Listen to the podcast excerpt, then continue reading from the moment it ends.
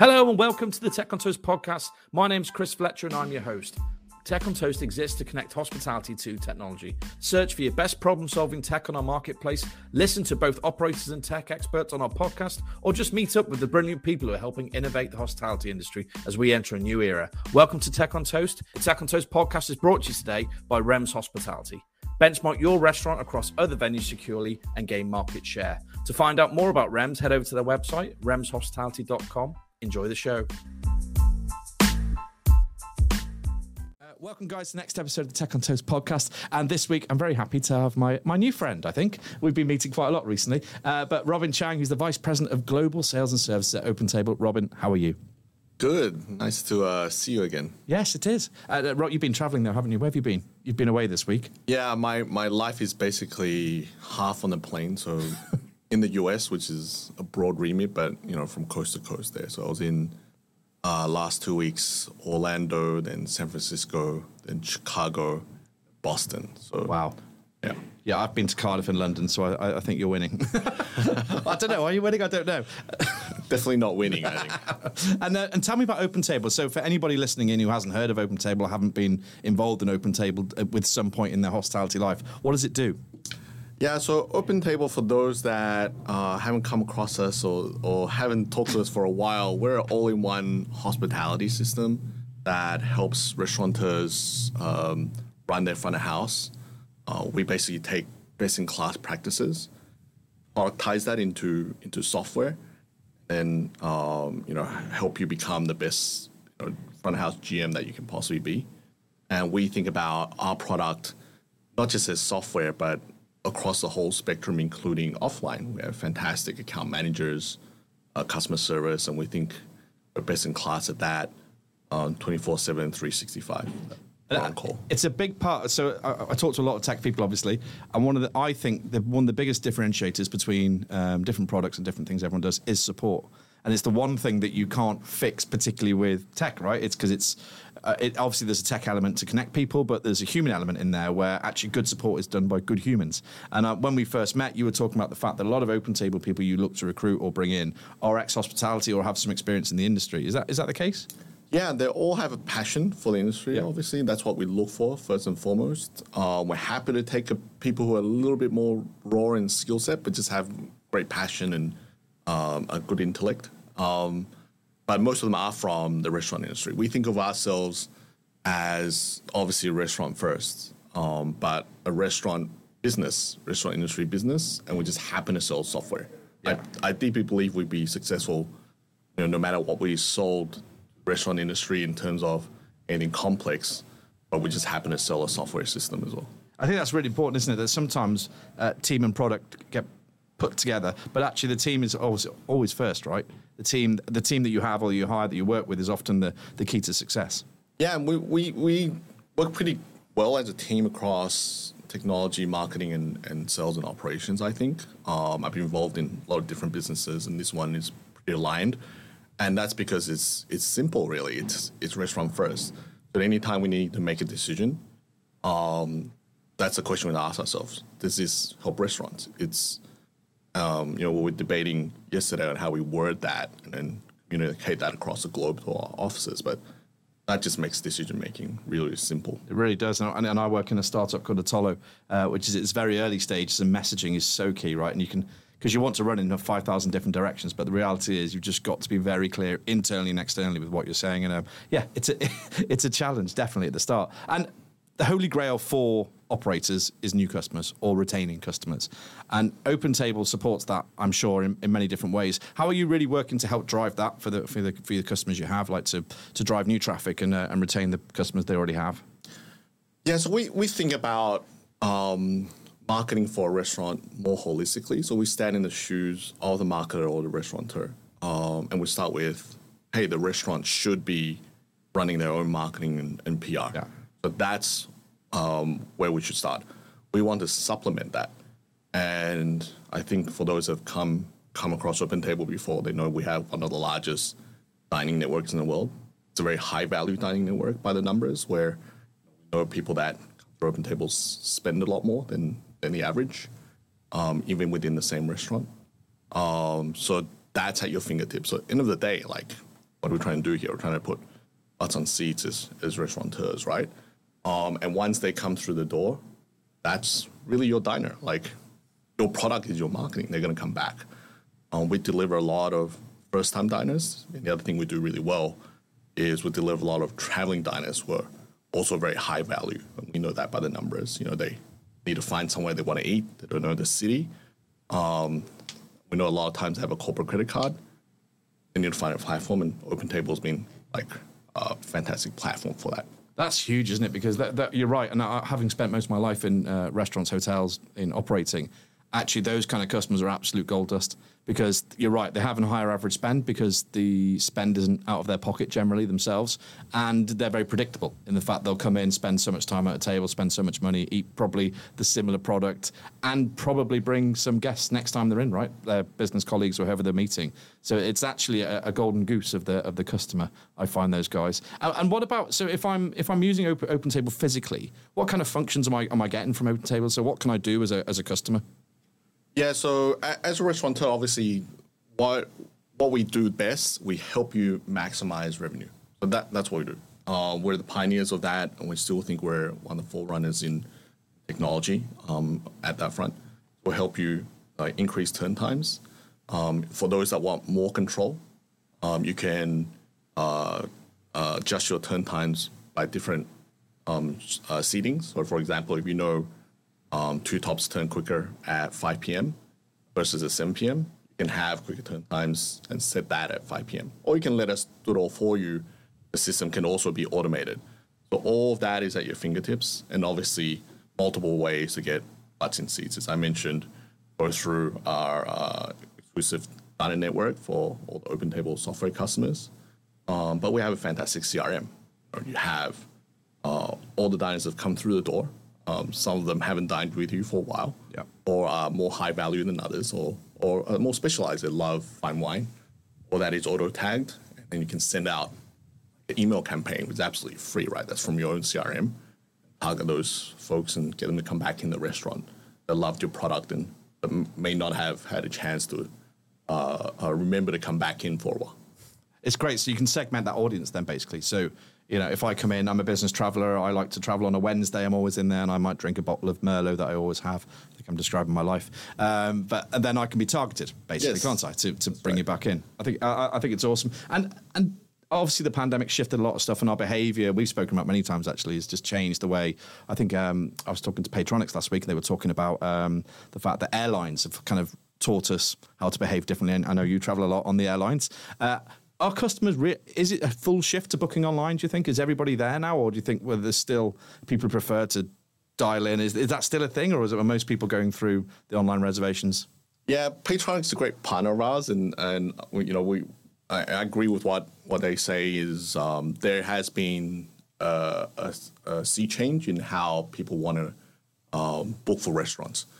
UK, it's always been pretty high in terms of online reservations. So there's been about a 4% shift, you know, pre and post pandemic of moving online. I know some of your listeners are in the US and other parts of the world.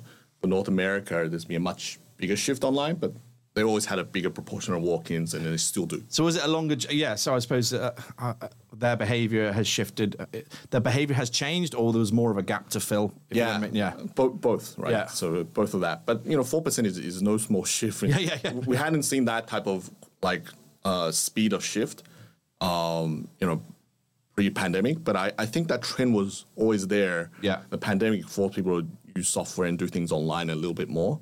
I think it was an accelerant, right? If you think about in fuel terms, like the pandemic, it was an accelerant for tech. It didn't invent it, did it? It was already here. We were already using it. It just made us, like, literally we had to use it quicker. But online booking, I think, I remember back probably 10, 12 years ago, I was probably using OpenTable or something similar in my own job, booking. And I don't think that was, but I think it's being utilized better, would you say now? Yeah, so we're very long-term how we look at things. So this is our 25th year in business. You're like the granddads of tech. Yeah, like quarter of a century. In a good way. It's a great legacy and good experience. We've been here for a while, so we know how restaurateurs think, and we know like how to build software and deliver a great product. But for us, yes, we've seen that longer-term shift. You know, you don't get many tech businesses around for 25 years if there's no sort of market shift? No, I think it's really interesting. And you look at all the new POS providers and all these new people that come into the tech world in hospitality, and actually are very quietly some of the, I would call, dinosaurs of the EPOS world, actually are still maintaining the biggest clients. So where we're sitting today, I know Brewdog worked with a company called Aloha, which is NFS, and I know those guys really well. And but they don't, they're not noisy. They're not everywhere on marketing. It's just, but it's legacy, and it's about knowing what restaurants do and how they operate, and actually be able to deliver to that. And you're a similar beast. Yeah, so it's about the legacy of knowledge, and hopefully not the legacy of product. So we've gone through like a lot of product change over 3 to 5 years. Yeah. Including 3-4 years ago when we shifted everything to a cloud and moved it to a much more iOS-based software. For those that have used OpenTable or used OpenTable previously, even like I think 4 or 5 years ago, we're on a different system called the Herb. And that was like, previous to that was like physical terminals that we went and came in and installed like these big, like ginormous things. It sounds horrific, doesn't it? Those days of engineers putting everything in. And you mentioned it briefly there. What kind of customer behavior are you seeing? So you can, obviously, online's coming in, so the input's coming in from the customers, but then they're spending. I presume, can you pull out actual spend data from these people that visit? Yeah, so if you have your point of sales linked to our system, that's usually a couple of clicks away. Yeah. And we integrate with a ton of pods, and with like, I think we've slated few dozen this year to integrate. You can see all the spend, and part of the great thing about OpenTable is we deliver fantastic reporting. You can see that in system with a couple of clicks, or you can see that in a PDF as well. And we have a lot of preset reporting, so we have our legendary pre-shift report that a lot of top restaurateurs still swear by. I think pre-shift. I was at the Hard Rock in the States for a while, and we lived and died by pre-shift, right? And to me, it was a new thing coming from the UK. We didn't really have that. So I knew everywhere in the world at 11:15 every day we were doing a pre-shift, and at 5:15 we're doing the evening one. That's a big thing in the States, right? The pre-shift side of things and the real setup of the day. So it's a big thing in the States. I would say a lot of restaurateurs also use that, especially top restaurateurs use that in the UK as well. And then they base their whole pre-shift meeting around the OpenTable pre-shift report. I think that's kind of a great representation of like us being restaurant first. We built that report with a lot of input from top chefs, and then they said, these are the things I need, these are the things I don't need. Clean report, you print it out, or you look at it on screen. And if you're a budding restaurateur, this is what like a 3-star or 2-star Michelin chef does looked at. Yeah. I love it. I used to be the most important part of the day. Always was, right? It's the first time you kind of get all the team together before you head out to shift. Then you can talk about bookings, you can talk about spend, you can talk about sales targets, you can talk about menu items, the chefs, what he's got going on. It's just, I think it's absolutely crucial. And people are thinking, yeah, of course, that's obvious. But I don't see it everywhere, especially in the UK. And I remember when we first came here, people were like, what's pre-shift? I'm like, my God, pre-shift is Bible. That's what pre-shift is. It has to happen. So, and the behavior that comes out then, what evidence do you see in terms of driving spend and driving? I mean, can you explain any success rates you've seen? Like, for people listening, is there anything they can grapple onto? They think, wow, that's amazing. Like something that what some of your tech has enabled them to do. Yeah, so there's a couple of things I see that's pretty interesting. Some of this was pre-pandemic, some of it's post-pandemic. So one thing you need to do during busy times, especially for restaurants that are full, mostly full, let's say on a prime dinner slot on a Friday, you want to drive per diner spend up, right? You can't magically come up with tables and chairs. So you need to go to areas where you can find places where you can find like high spending diners and be able to prove that out on numbers. For us, like I mentioned, we're part of Booking Holdings, which is a Fortune 500, fantastic marketers. We'll be able to leverage off that. And we know that people that come through OpenTable diner network spend more. And you can see that by the numbers. You can see that in your OpenTable system. Break it down by channel. How much did the average walk-in spend? How much did those people come to restaurant.com, your site, spend? How much did people come through OpenTable spend? And we're there really to supplement your marketing. But for that Friday when you're like, oh, how do I maximize revenue? That's how you maximize revenue, even though they're full. I think it's the key, right? It's being able to look, and that's why I love tech. And Kieran's asked me for, why do you talk about tech so much? Because I actually think it enables you to run your business properly, or grab opportunities you probably couldn't have grabbed before. So it's that opportunity to look down the road and say, right, Friday's not looking great compared to the last three Fridays. What do we do? What levers can we pull to make some more money? And having kit like that just enables you to go and work out, okay, because I used to back in the day, I used to work out the cost of a seat. In my restaurant, before we had any tech, I used to work out that my waiter's section's worth £500 a turn. So we've got to make sure for you to be here tonight, you've got to make £500 for every turn of your section. But we had scraps of paper, pack of cigarette packets, writing stuff down. But yeah, I know, not really high tech and not very healthy. But that was the way we did it. But now it's so different, right? And the opportunities are huge. Yeah, click of a button, and you can now even do that from your iPhone. Let's say you have a quieter period, and you say, hey, we need to fill more seats. You can actually, what we call boost. So you can boost your marketing, boost your position artificially up the rankings of when people search on the OpenTable platform. They're like a job ad, you know what I mean? So if you want to raise your job ad up a bit and get more eyes on it. Exactly, like that. And that return is fantastic. Like, I wish we got that for our own marketing, that type of return. But it's like multiples higher. So in effect, we not only give that away for free, we basically... I'm subsidizing that by quite a lot. So you can pay a little extra, but guarantee that you're going to get revenue effectively coming through that door, which is actually amazing. So we had a chat with, when I was in Chicago with, one of the best restaurateurs in the US, Kevin Bowen, and he's on our advisory board. And he said, why I love OpenTable, and he has a ton of incredible restaurants across the East Coast. And why I love OpenTable is, if you told me I needed to fill my restaurant, even a big one, and it was empty, I had zero diners in it, could you do it? You absolutely can. And for me, that's so powerful. Well, it's the ultimate in power, isn't it? Because everything that's in the news, costs rising, everything, rent was in the pandemic, now it's energy, labour's been a problem, it's an evergreen problem, never goes away, but apparently it's bigger than ever because of Brexit and all the other stuff in the UK anyway. But all these things mount up, but your restaurant stays the same. You can't increase your square footage normally, you can't put more chairs in unless you're really smart and you kind of change bench seating or whatever, so you're always stuck with the same square footage. So how do you kind of rinse the cloth and get as much as you can out of it? And that's what I think people listening in, like operators listening in, saying, I've got that one site that doesn't do this, or I can only maximize, I can get $20,000 a week out of it maximum. How do I get it to 25? Because that will enable me to pay the extra food cost. So I think that's what they're looking for, right? They're looking for that bit of kit or bit of enablement that will let them get to that next stage. Yeah, and it's interesting why I hear a lot of restaurateurs say, hey, you're more expensive. For me, it's you're not paying for the same thing. So we're actually relatively cheap compared to our competitors, I would say. But you do get this dining network, and it's pay for performance. I also look closely at our own marketing, OpenTable. Sadly, most marketing channels are not hey, per seat a diner. Yeah. Go through Google or PR or brand marketing or TV or whatnot. It's not pay for performance. You throw it out there and hope for the best.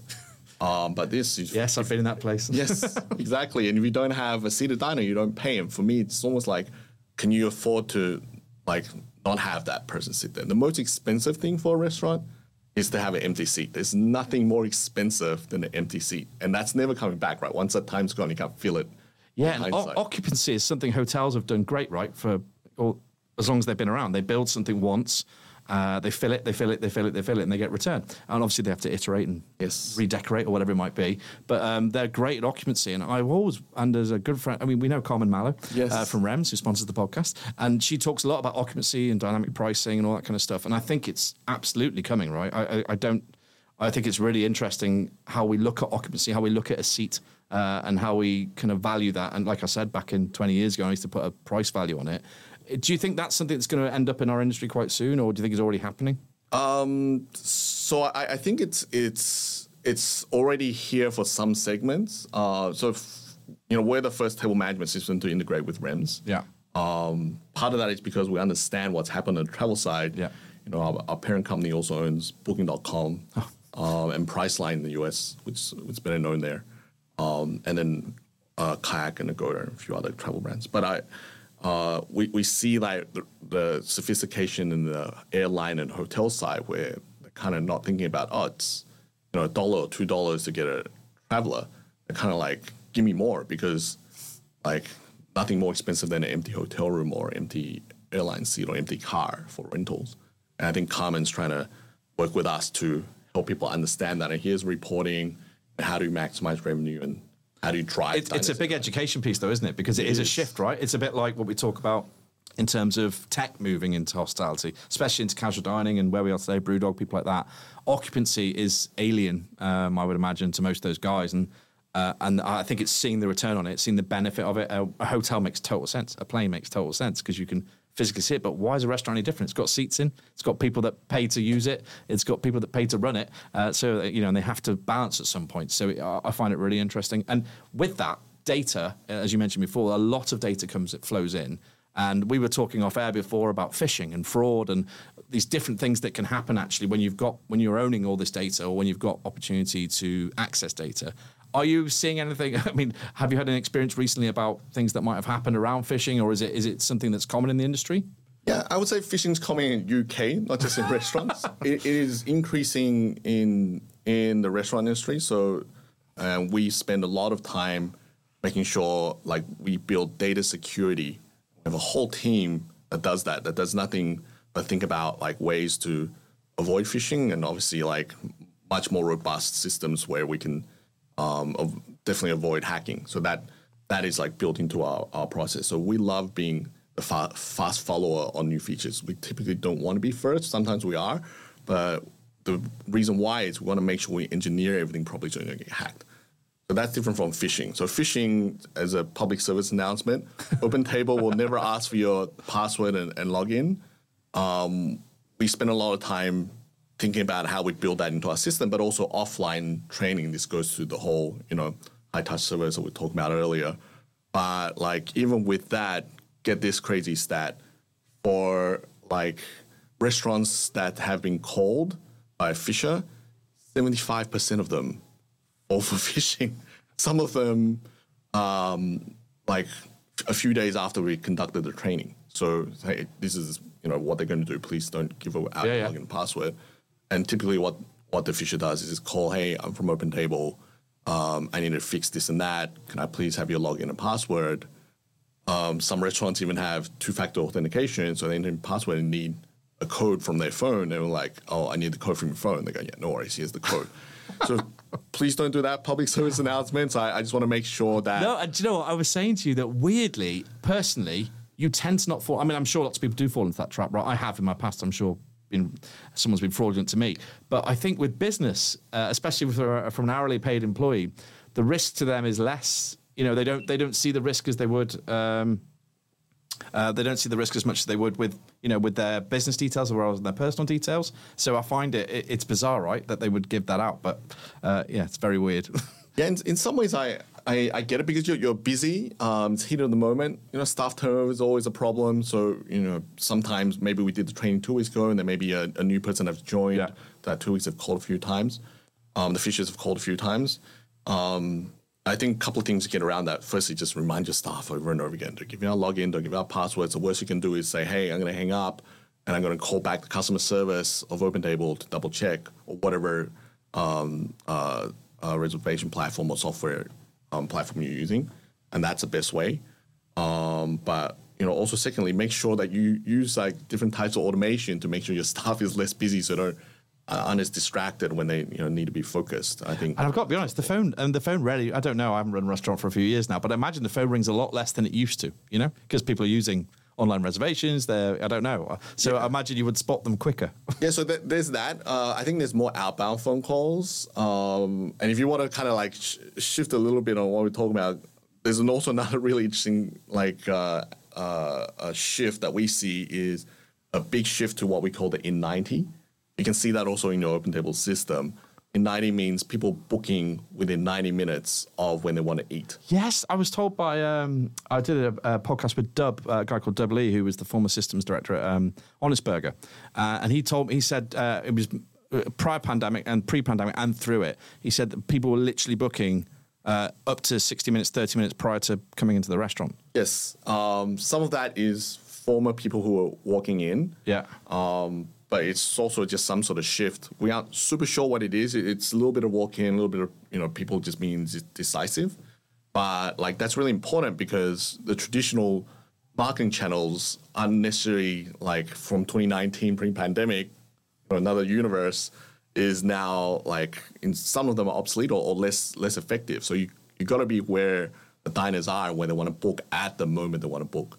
And how advanced, yeah. I mean, that behavior that you're talking about there, do your customers see that quite quickly? Is that something you can share in terms of insight? Yeah. There's an actual report that talks about the N90. So I think, I've learned something new today, the N90, right? N90. So we talk about that with our larger customers a lot.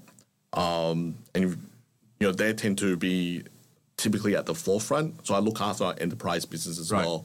So in the UK, that's companies like Caprice Holdings, who owns Ivy Collection. Yeah. The high volume, great operators, adopters of tech, sometimes because they have to, but also they have fantastic tech teams that think about automation a lot. Looking at how they market more effectively. N90 is really interesting because people are booking 90 minutes. Yeah, how do you market to those people? Because you were saying that they're probably some of them are walk-in people. Just is there a percentage you could put around that? Or it varies quite broadly across types of restaurants, but I think it's increased x-folds, hundreds of percent versus 2019. I don't remember what it is exactly for UK. But maybe that just shows the nature of the way we're behaving now, because everything's at the touch of a button on our phone. Yes, that's exactly. Maybe it's just easy. I want to go there. I'm going to book now just to be sure. Yes, and they might have called before, or they might have just, hey, it's 2 minutes away. I'm going to just drop in, or 10 minutes away. I was going to say I used to pop in and say I'm going shopping. Can we get a table at 2? It's 12 now, kind of thing. So, but now they want more certainty, and they have it at their fingertips, and maybe they have less certainty on how they want to book or what they want to eat. They kind of know they want to eat Italian or the one in the neighborhood, but instead of saying, hey, I'm going to go to that spot I used to go to, it's more like, hey, let me see what is out there because I'm dining out a bit more. So people are also dining out more often. But do you think they're multiple booking then? Do you think, because we hear that a lot, right? I mean, I think it was just after the pandemic, there was a big campaign in the UK about no-shows. I don't know if you saw on LinkedIn, there was lots of people talking about, people just not showing up for bookings, and it was caught, and obviously people were losing revenue, and staff were put on shift when they weren't needed, all that kind of stuff. Do you think people end up doing that? Do you think there's a bit of a double play? I don't know on other channels, but on OpenTable, you can't book within a 2-hour window of a reservation you have. We put that in specifically, and a lot of, I think, diners complain. We saw that in the App Store, where we got some bad reviews saying, "Hey, I don't get to double book." For us, we're kind of proud of that. Like I said, we're restaurant first. We're proud of the fact that we stopped double booking. And for us, that was a really important feature to roll out. It's a big deal. I mean, it was a massive campaign here, as I said, just after the pandemic when people were struggling, financially. And I think that I think there were billboards and all sorts going up at one point about it, saying, I can't remember, no show or something. I can't remember what it was called. Abby Dunn ran it, who's a brilliant recruiter up in Manchester. And it was just a really interesting time. And actually, all the operators were saying, yes, this is a thing. This is happening to us a lot. And that's good to hear. Yeah, great. Yeah. And what about reviews? Speaking about your app reviews, what about guest reviews? Because I think they're so important, aren't they? To depending where you are in the ecosystem. If you're an enterprise business, yes, they're important, but more for maintaining pace and brand, I suppose. But for the smaller chains, 10 to 20 sites, mom and pop type restaurants, reviews are everything, right? And how are you capturing them? And I suppose ensuring that they help drive the business rather than damage it, as it would be. Yeah, I think reviews have become increasingly important. They were always important. So we know that from consumer surveys that we did, that 75% of diners will look at reviews to decide on where they want to go eat. Yeah. Over time, that's going to be, we think, that's going to be continuing to be high because we see first-time diners increasing. I said people are looking at N90, trying to figure out where they want to eat. And I think people are booking more online, so they can look at online reviews more easily. OpenTable reviews, once again, we try to be as restaurant first as we can. All the reviews on OpenTable are from seated diners, so they have definitely in that restaurant sat down, and ordered something. That's crucial, isn't it? Because nothing goes away on the internet, right? So once it's out there. That's right. So not all platforms are like that, and not all of them are scrupulous. I would say that makes sure that the integrity of our reviews, both through a restaurateur and to the diner, is like very, very high. Yeah. So people trust that review a lot more.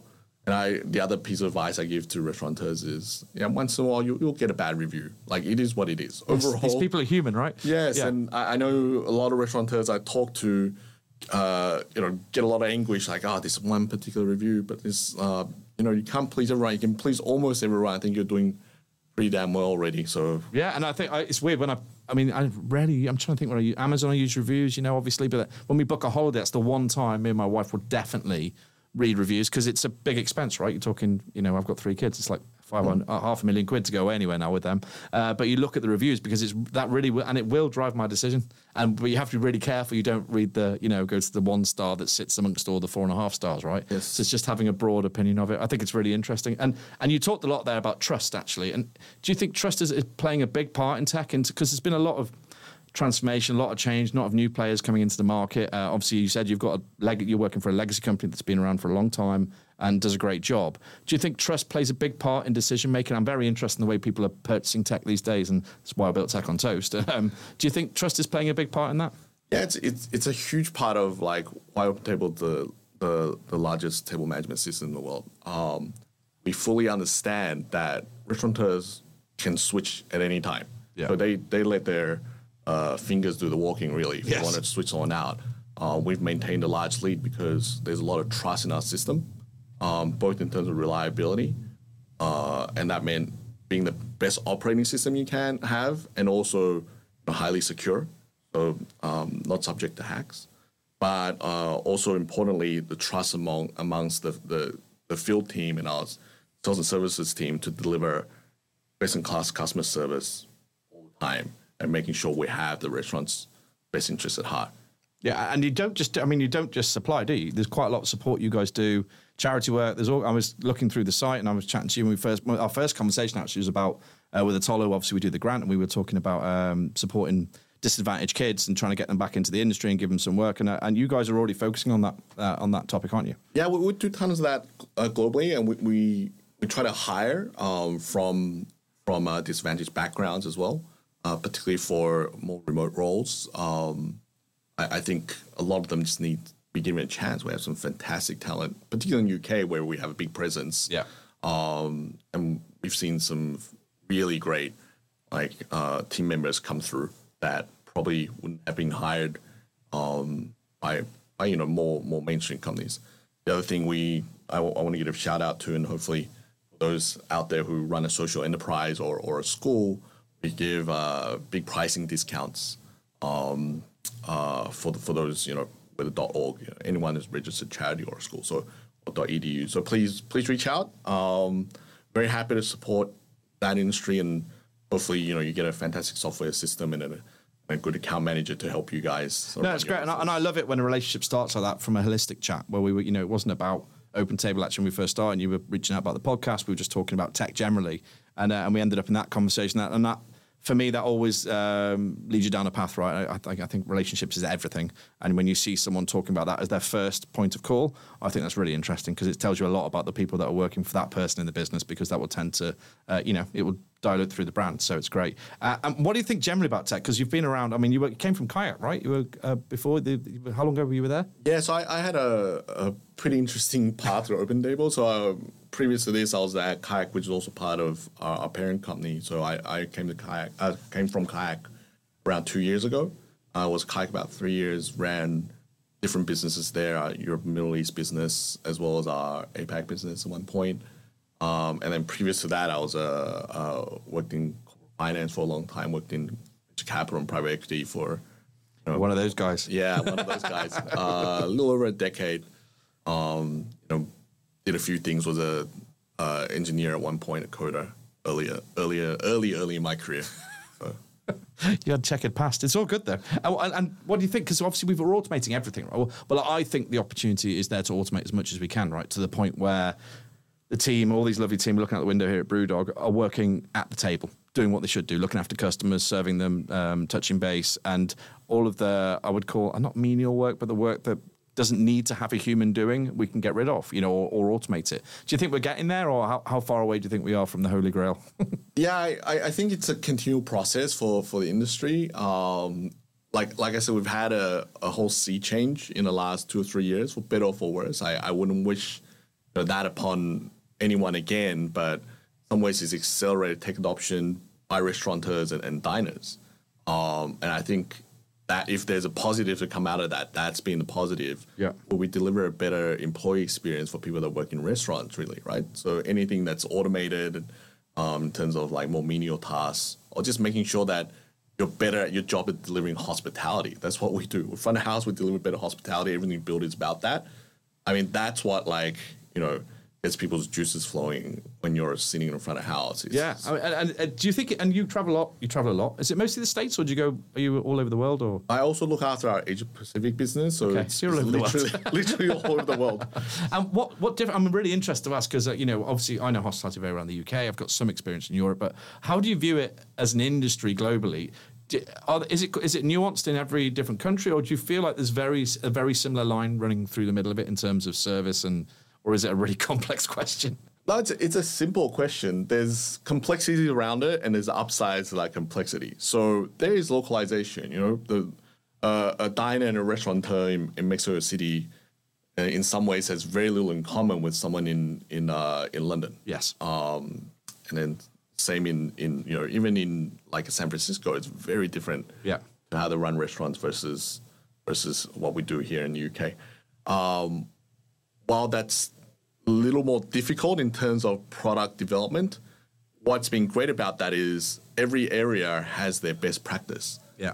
And then, like I said, I look after enterprise, but also look after our hotel relationships globally. We can learn from like best practices, and it's like, oh, it's interesting how they do that. This would apply really well in this city or this country. So you can match locations, as in different locations. Yeah, so we have to build to the localization. Yeah. And then learn from that and roll out everywhere else. So we do see, for example, in enterprise groups, they do adopt some technology and sort of integrations earlier, and we see that roll out like across the industry. Some of that is us driving it, but it's pretty interesting that like we can help like cross-border learnings. Yeah, and that's what I kind of love about my global role, that I'm able to do that, and then help drive efficiency and bring like new ideas into entire industry. So that's kind of awesome. No, I think it's really interesting just finding out about the global perspective, because as you said, the podcast has listeners from all over the world, and it's really interesting how the adoption of it, including the adoption of tech, is changing, right? And people are interested in what's happening, and I think they love hearing from people at the top of these companies talking about what your passions are and what you're doing. So, yeah, it's thoroughly enjoyable. And hopefully we're going to see you again soon, Robin. I see you quite a lot at the moment. So, when you're in the UK, I'm on the dial, speed dial. Yes. And what's the future for you? I mean, OpenTable, what have you got coming up? Anything exciting coming up in the next 2 to 3 years, or am I going too far ahead? I mean, I don't know where I'm next week, but look, we've really accelerated our product development. So we had a really big feature drop, sort of started January, all sorts of really interesting stuff. The main theme around that is that we're continuing to give more control back to the restaurant. So as I mentioned, I love that. Variable turn times by different times of one shift. We've beefed up our iPhone app for owners, restaurant owners. So now you can look at real-time spend of a table. So if someone's really blowing out their corporate credit card, the restaurant manager can go over and touch that table and say, "Hey, how you doing? Thank you for your patronage." And then also things like VIP access, when you can block off a set of tables or all your tables, and then have a different link to give to your VIP, so they get priority access to book for hot times or special occasions. So all that stuff is all about giving control back to the restaurateurs. We're now sort of every week, 8 weeks, we're going to have new feature drops. So that's relatively new. We've accelerated sort of our ability to... iterating literally, yeah. So it'd be daily by the sounds of it. Yeah, so it'd be really cool. I love the fact that we're moving so quickly and able to deliver that, and there's some like really big innovative stuff coming up. I can't share quite yet, but For those that are OpenTable, keep in touch with our AMs. They'll reach out as well, our account managers. For those that aren't on OpenTable and haven't talked to us for maybe a year or two, it's a completely new system. So come in, have a chat. Yes, yeah, so, I always ask this. How do people get in touch with you? Because obviously they want, people who are listening in and are interested are definitely about making more money in the restaurant, because that's the way we do it, right? So how do they get in touch? So either reach out to your old account manager, that's fine. The easiest way is just to come through our website. So that's restaurant.opentable.co.uk. And in the US is, restaurant.opentable.com. Okay, perfect. Can I get hold of you, Robin? They can find you on LinkedIn, right? You can find me on LinkedIn. Please ping me. I look at LinkedIn relatively often. So if you need to reach out, find me. And it sounds like you're really busy. You must get a day off. Do you do anything? Like, if you have any hobbies, what do you do when you're not on a plane? Or do you just sleep? So because I travel so much, I try to spend a little time out in each of the cities. I was going to say, do you get to see? Because again, you're busy. I'm sure you're living out of a bag. But do you get to see a bit of the city when you're there? Yeah. So you kind of have to force yourself, and it's good to be out in the dining scene, right? This is what we do. Go out and try a few restaurants. And for me, even if you're tired, just like, hey, just go out for a meal, grab a couple of colleagues. I typically have friends in some of the major cities, so just meet up with them. And that's a nice thing. If you have friends in different places, you can meet up with them. So I've had a charmed life, I must say. So that, even on the worst days, it's still a great day. It's a fantastic job. No one's feeling sorry for you. Yeah. Look, really cool to speak to you. I've been trying to get you on for a while, and we all look forward to seeing what happens with OpenTable over the next few months. We'll be keeping up your 8-week drop, and we'll see you soon. So thank you, Robin. Thank you for having me. Cheers. Bye-bye.